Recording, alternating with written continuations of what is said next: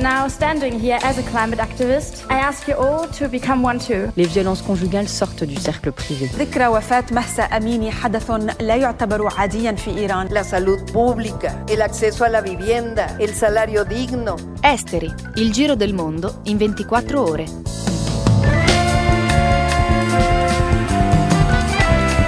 Un saluto ai nostri ascoltatori e ascoltatrici di Radio Popolare e Popolare Network. Sommario della puntata. Netanyahu dichiara la città di Rafah area di combattimenti e intende spostare verso nord oltre un milione di civili.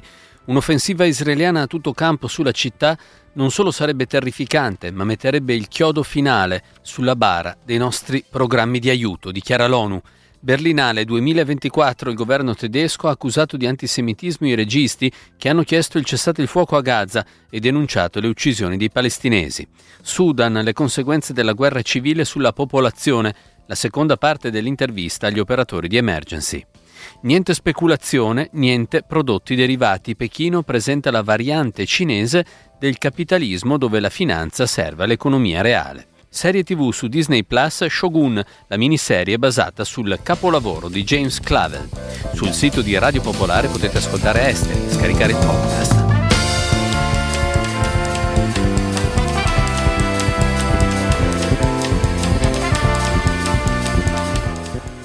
Andiamo con le notizie. Il Parlamento ungherese ha approvato a larghissima maggioranza l'ingresso della Svezia nella Nato. L'approvazione è avvenuta con 188 voti a favore, 6 contrari, nessuno astenuto. Dopo il via libera dei deputati, la legge dovrebbe essere promulgata dal presidente ungherese nei prossimi giorni e in seguito la Svezia potrà depositare a Washington il proprio strumento di adesione previsto dal patto atlantico. Zelensky si collegherà in videoconferenza alla riunione di Parigi sull'Ucraina che vede la partecipazione di una ventina di capi di Stato e di governo europei. Tra i leader presenti il cancelliere tedesco Olaf Scholz, il premier spagnolo Pedro Sanchez e il presidente polacco Duda. Macron ha organizzato questa conferenza per ribadire il sostegno all'Ucraina che si trova in situazione critica di fronte all'offensiva russa.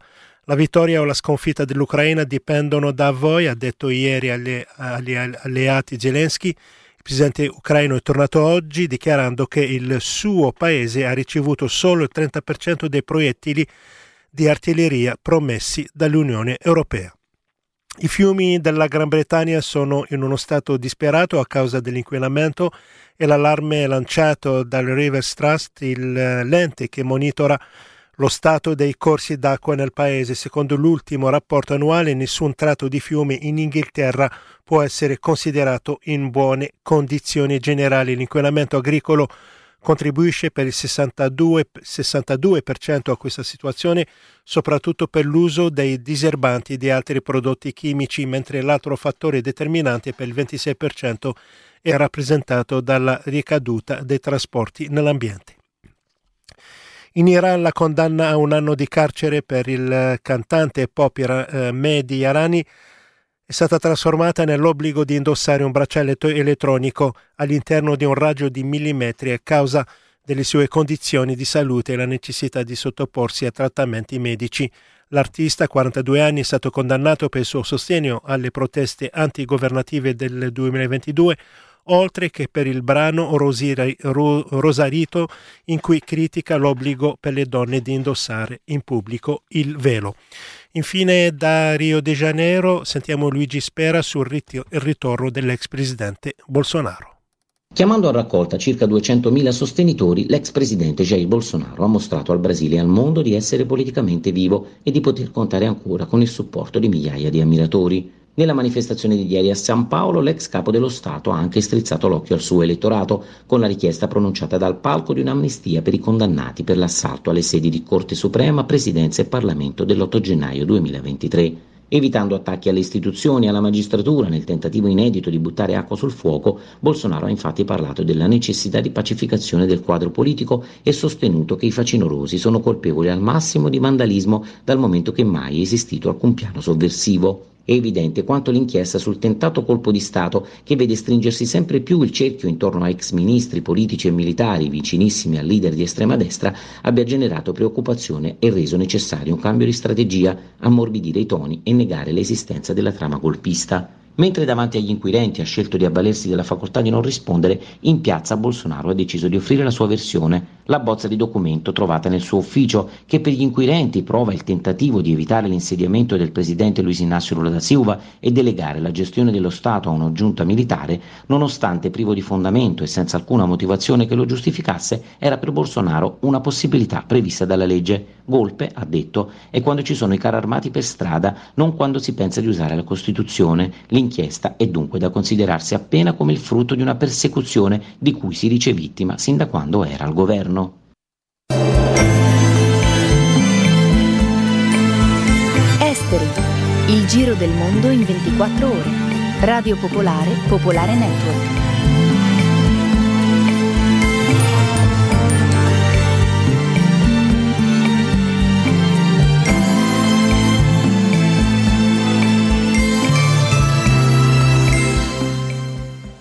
Il segretario generale dell'ONU Antonio Guterres ha oggi nuovamente messo in guardia dalle devastanti conseguenze di un'offensiva militare israeliana nella città di Rafah a Gaza. Non solo sarebbe terrificante per più di un milione di civili palestinesi, ha detto che vi hanno trovato rifugio, ma metterebbe il chiodo finale sulla bara dei nostri programmi di aiuto. Rafah è il centro delle operazioni di aiuto umanitario, ha aggiunto, e l'UNRWA ne è la spina dorsale, ha ricordato il segretario, segretario generale dell'ONU sottolineando che gli aiuti umanitari sono ancora del tutto insufficienti. Guterres ha quindi ribadito l'appello per un cessate il fuoco umanitario e il rilascio immediato e incondizionato di tutti gli ostaggi. Ma come dicevamo eh, nel titolo, Netanyahu ha deciso di andare avanti. Sentiamo Emanuele Valenti. La guerra a Gaza si sta sviluppando su due binari. Da una parte i preparativi israeliani per un'operazione di terra a Rafah, dall'altra i tentativi di negoziato per una tregua per lo scambio tra ostaggi israeliani e detenuti palestinesi. Il rischio è che arrivi prima l'operazione di terra a ridosso del confine egiziano. Anche in queste ultime ore Netanyahu ha fatto capire che non ha alcuna intenzione di rinunciare a entrare con l'esercito a Rafah. I vertici militari hanno presentato al governo un piano per l'evacuazione dei civili, L'esecutivo non ha reso noto il contenuto, ma lo stesso annuncio sembra essere stato studiato per mettere pressione sulla controparte e per confermare a tutti che l'operazione nella striscia andrà avanti fino alla fine, a prescindere da quello che dice la comunità internazionale, compreso l'alleato americano. I tempi non sono chiari. Nelle scorse settimane Israele aveva indicato l'inizio del Ramadan, il 10 di marzo, come termine ultimo per la liberazione degli ostaggi da parte di Hamas e di conseguenza come un possibile inizio di un'operazione di terra. Ma lo stesso esercito aveva precisato che la preparazione dell'attacco, proprio per l'alta presenza di civili, quasi un milione e mezzo, soprattutto rifugiati interni, avrebbe richiesto del tempo. Ma l'altro binario, quello della diplomazia e della ricerca di una tregua, non sta andando così rapidamente. In queste ore stanno per riprendere a Doha le trattative tra Israele, Stati Uniti, Egitto e Qatar. Nei prossimi giorni dovrebbero continuare al Cairo. L'amministrazione Biden ha fatto sapere che nei giorni scorsi sono stati concordati i contorni di un accordo, ma le parti, Hamas e Israele, sono ancora molto lontane il gruppo palestinese continua a chiedere il ritiro israeliano e la fine del conflitto, Netanyahu non ha alcuna intenzione di lasciare la striscia e chiede il rilascio di tutti gli ostaggi. Essendo appunto le posizioni così distanti, non è da escludere che ci sia prima un'accelerata dell'operazione di terra. Sempre oggi, ulteriore conferma della determinazione israeliana, ci sarebbero stati anche spari sui civili che a Gaza City stavano aspettando del cibo, lo dicono fonti locali ai media arabi. Anche quello che succede più a nord, al confine tra Israele e Libano, pare confermare come Netanyahu sia disposto a rischiare pur di portare avanti il suo piano di mettere in sicurezza il paese attraverso l'esclusivo uso della forza. L'aviazione ha colpito molto in profondità in territorio libanese, a Baalbek, nella zona orientale del paese, verso il confine siriano. Secondo i media locali, gli israeliani non facevano un'operazione del genere da parecchi anni. Oltretutto, nel raid è stato ucciso il comandante di Hezbollah per il Libano orientale. La risposta è stato il lancio di oltre 60 razzi dall'altra parte della frontiera. Come abbiamo già detto la scorsa settimana, Netanyahu non sembra preoccupato di andare avanti praticamente contro tutto e tutti.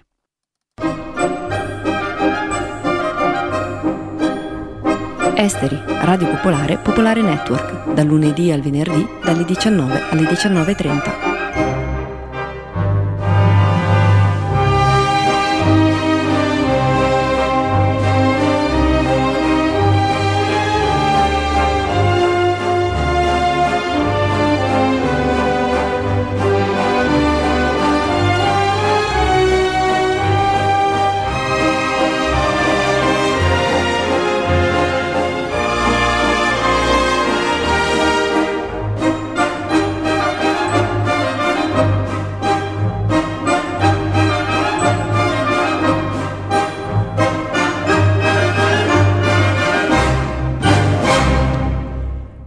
Berlinale 2024, il giorno dopo, il governo tedesco ha accusato di antisemitismo i registi eh, premiati che hanno chiesto il cessate il fuoco a Gaza e denunciato le uccisioni di palestinesi. Sentiamo da Berlino Alessandro Ricci. Io vorrei dire qui di fronte a voi, io e Bajel abbiamo la stessa età, io sono israeliano, Bajel è palestinese e fra due giorni torneremo in un paese dove non siamo uguali. Io vivo sotto il diritto civile, Bajel sotto il diritto militare. Io ho il diritto di voto, Bajel non ha il diritto di voto. Io sono libero di muovermi ovunque voglio. Bajel, come migliaia di palestinesi, è intrappolato nella West Bank. Questa situazione di apartheid e disuguaglianza tra noi deve finire. Antisemite, così sono state definite le parole che Yuval al-Habram ha pronunciato sul palco della Berlinale mentre ritirava il premio per il miglior documentario antisemitismo per un film No Other Land che racconta della battaglia degli abitanti del villaggio Masafer Yatta contro i coloni israeliani. Accuse di antisemitismo per Yuval Habram, giornalista ebreo israeliano che parlava della vita del suo collega palestinese Basel Adra, lo stesso Adra che dal palco ha ritirato il premio con queste parole, anch'esse tacciate di antisemitismo. È davvero difficile per me festeggiare mentre migliaia di palestinesi stanno venendo massacrati da Israele a Gaza. La mia comunità di Massa Fariatta sta venendo cancellata dai bulldozer di Israele. Chiedo una cosa alla Germania, perché mi trovo a Berlino, di rispettare le richieste ONU e di smettere di inviare armi ad Israele. Sembra una rivisitazione di Gali a Sanremo, ma in salsa tedesca e a livello esponenziale in un paese dove non c'è spazio per la critica di Israele e dove nel mezzo di una grande confusione qualsiasi cosa viene tacciata di antisemitismo. Ma questa volta uno scroscio di applausi in sala ha colto i due registi, mentre il giorno dopo è partita una battaglia sui media con la potente DIG, l'associazione israelo-tedesca, che ha accusato i vincitori del premio di antisemitismo, chiedendo di togliere i fondi pubblici al festival. Ma non è l'unico caso che ha scosso la Berlinale. I vincitori dell'Orso d'Oro, con il documentario da Horney, durante la consegna del premio, sono saliti sul palco indossando una kefia, chiedendo il cessate il fuoco e chiamando quello in corso a Gaza genocidio.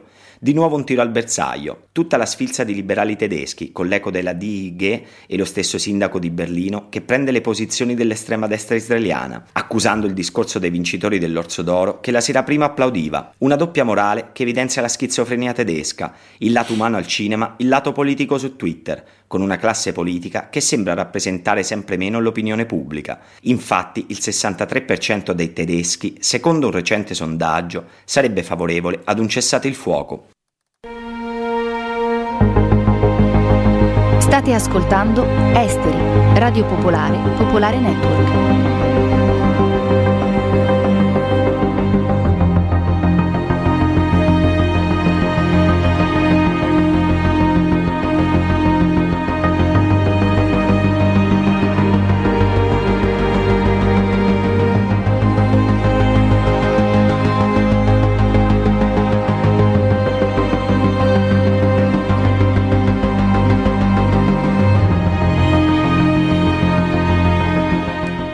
Andiamo a Pechino per vedere questa nuova ricetta cinese del capitalismo. Gabriele Battaglia.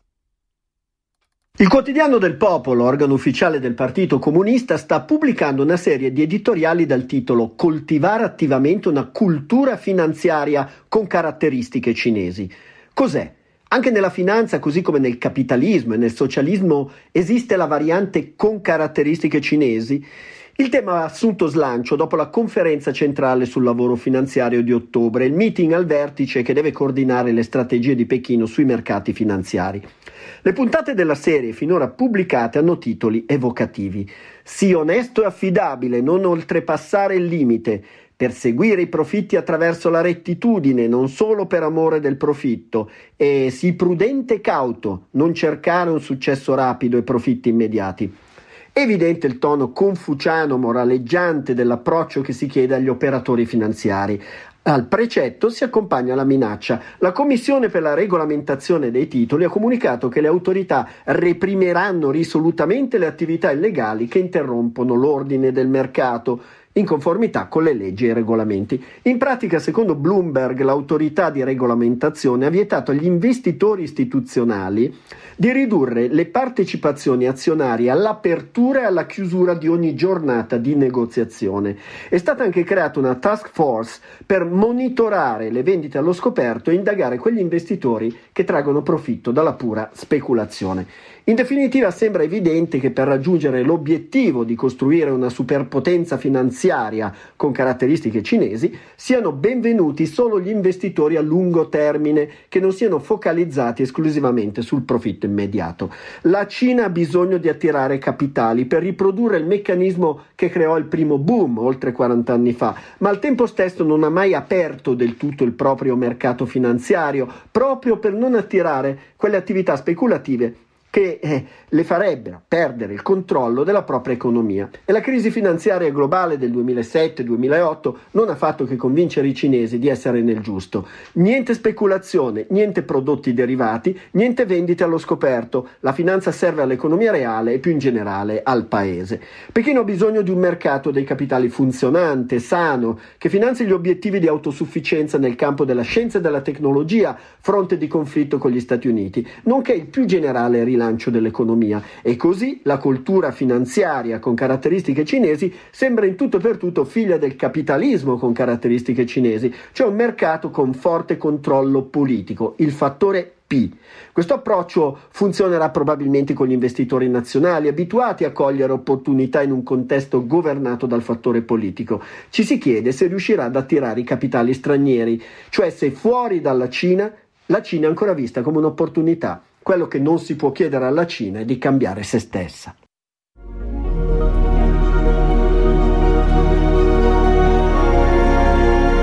Il podcast di Esteri è sui siti di Radio Popolare e Popolare Network.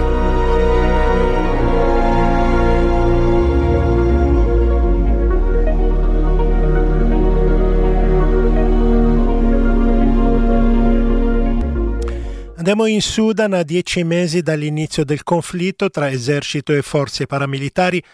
25 milioni di persone soffrono una grave insicurezza alimentare. La guerra in corso sta generando la più grave crisi di sfollamento del mondo che coinvolge anche paesi confinanti. Inizialmente limitata alla capitale Khartoum e alla regione del Darfur, il conflitto ormai raggiunto varie città, mentre sembra ormai tramontato ogni sforzo diplomatico per cercare di raggiungere almeno un cessate il fuoco.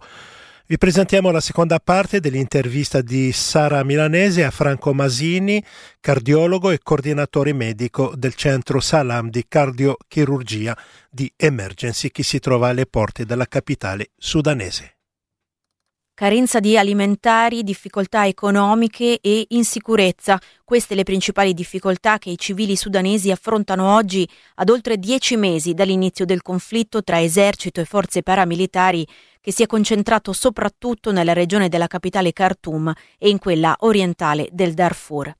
A livello internazionale sembra ormai tramontato ogni tentativo di aprire un negoziato per un cessate il fuoco e la popolazione è sempre più spinta a fuggire. Almeno 7 milioni di persone hanno abbandonato le loro case, di questi un milione ha cercato rifugio nei paesi confinanti Chad e Sud Sudan, ma anche Egitto e Uganda. Chi resta deve fare i conti con la carenza di alimentari e di medicinali.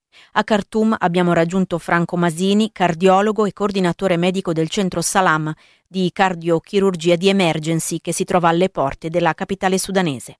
Le criticità principali della popolazione sono economiche, ci sono uh, circa 15 milioni che sono in condizioni di severa difficoltà alimentare, dei, dei, gradi più elevati di difficoltà alimentare, quindi ci sono molti che soffrono semplicemente la fame, economiche e sanitarie, perché il 70-80% degli ospedali sono chiusi, altrettante persone, un, un 15-20 milioni, non riescono a raggiungere le, le necessità eh, sanitarie di cui hanno bisogno, per cui tutti i pazienti con malattie croniche come il diabete, malattie di cuore, eh, altri tipi di malattie croniche difficilmente riescono a raggiungere delle postazioni sanitarie per essere visitati e per ricevere le, le terapie che ci sono necessarie e quindi questo è veramente la, la, uno, un problema molto difficile e a cui noi tentiamo di dare una risposta. Nonostante la grave situazione di insicurezza che li ha costretti a chiudere diverse sedi, i team di emergency in Sudan riescono a sostenere la popolazione e anzi pensano all'apertura di nuovi ambulatori. Ancora il dottor Franco Masini. Abbiamo quattro centri, il Salam, che è il Salam Center for Cardiac Surgery, che è il, uh, il centro da cui io le sto parlando, che è una cardiochirurgia uh, di, di ottima qualità e che è rimasta aperta pure con attività ridotta perché non riusciamo a far fronte allo stesso tipo di attività che facevamo prima, però uno o due operazioni al giorno riusciamo a farle i pazienti riusciamo a ricoverarli. Abbiamo una clinica pediatrica a Port Sudan che lavora più di prima perché sono, c'è un afflusso molto maggiore di prima della guerra. Abbiamo, avevamo un uh, ambulatorio pediatrico in un campo profughi vicino a Khartoum a Maio che abbiamo chiuso da subito per ragioni di sicurezza e però abbiamo progettato di aprire qui all'interno della nostra struttura un ambulatorio pediatrico che dovrebbe partire nei prossimi 10-15 giorni. Abbiamo aperto degli ambulatori cardiologici in tre diverse città del Sudan eh, per rispondere ai bisogni delle popolazioni che si sono dislocate eh, da Khartoum e da altre città e che non riuscivano a essere visitate a ricevere le cure. Avevamo anche un ospedale pediatrico a Niala nel sud del Darfur che abbiamo chiuso per ragioni di sicurezza novembre-dicembre, che però trattando con le eh, diverse autorità militari eh, speriamo di riaprire nel prossimo periodo una volta raggiunte situazioni di, di sicurezza accettabili.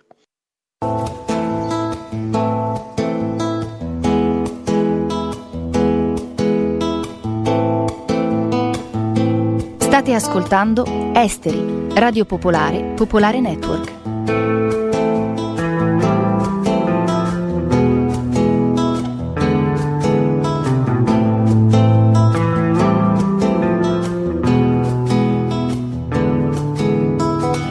Un jour de pluie,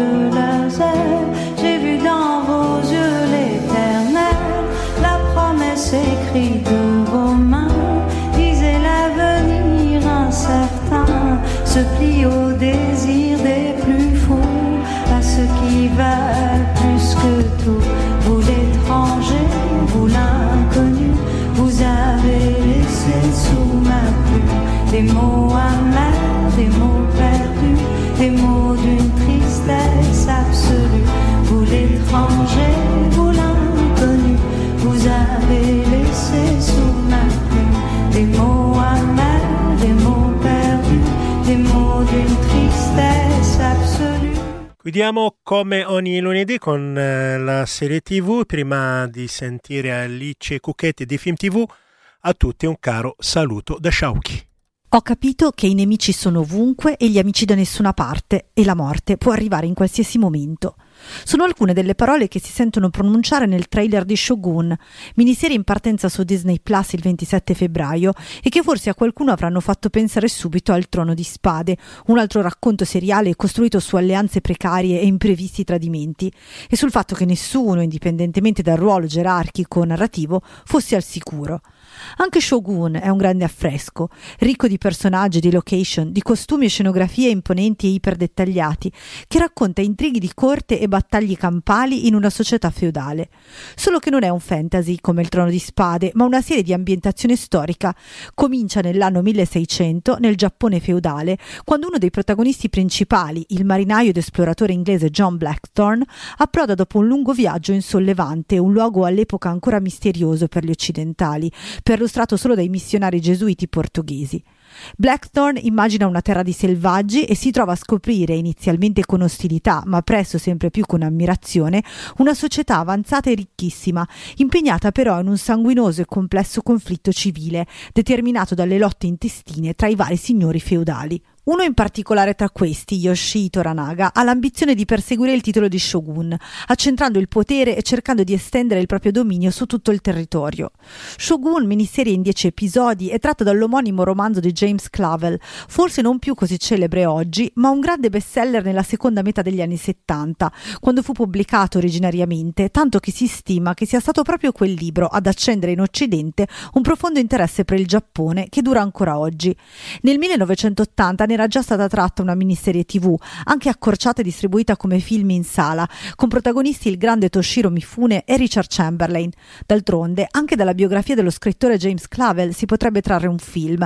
Inglese nato in Australia nel 1921, arruolatesi nell'artiglieria britannica, inviato sul fronte del Pacifico dopo Pearl Harbor, catturato e rinchiuso in campi di prigionia a Java e a Singapore, dopo la fine della seconda guerra mondiale interrotta la carriera militare aveva lavorato contemporaneamente come carpentiere carriere e come sceneggiatore a Cottimo.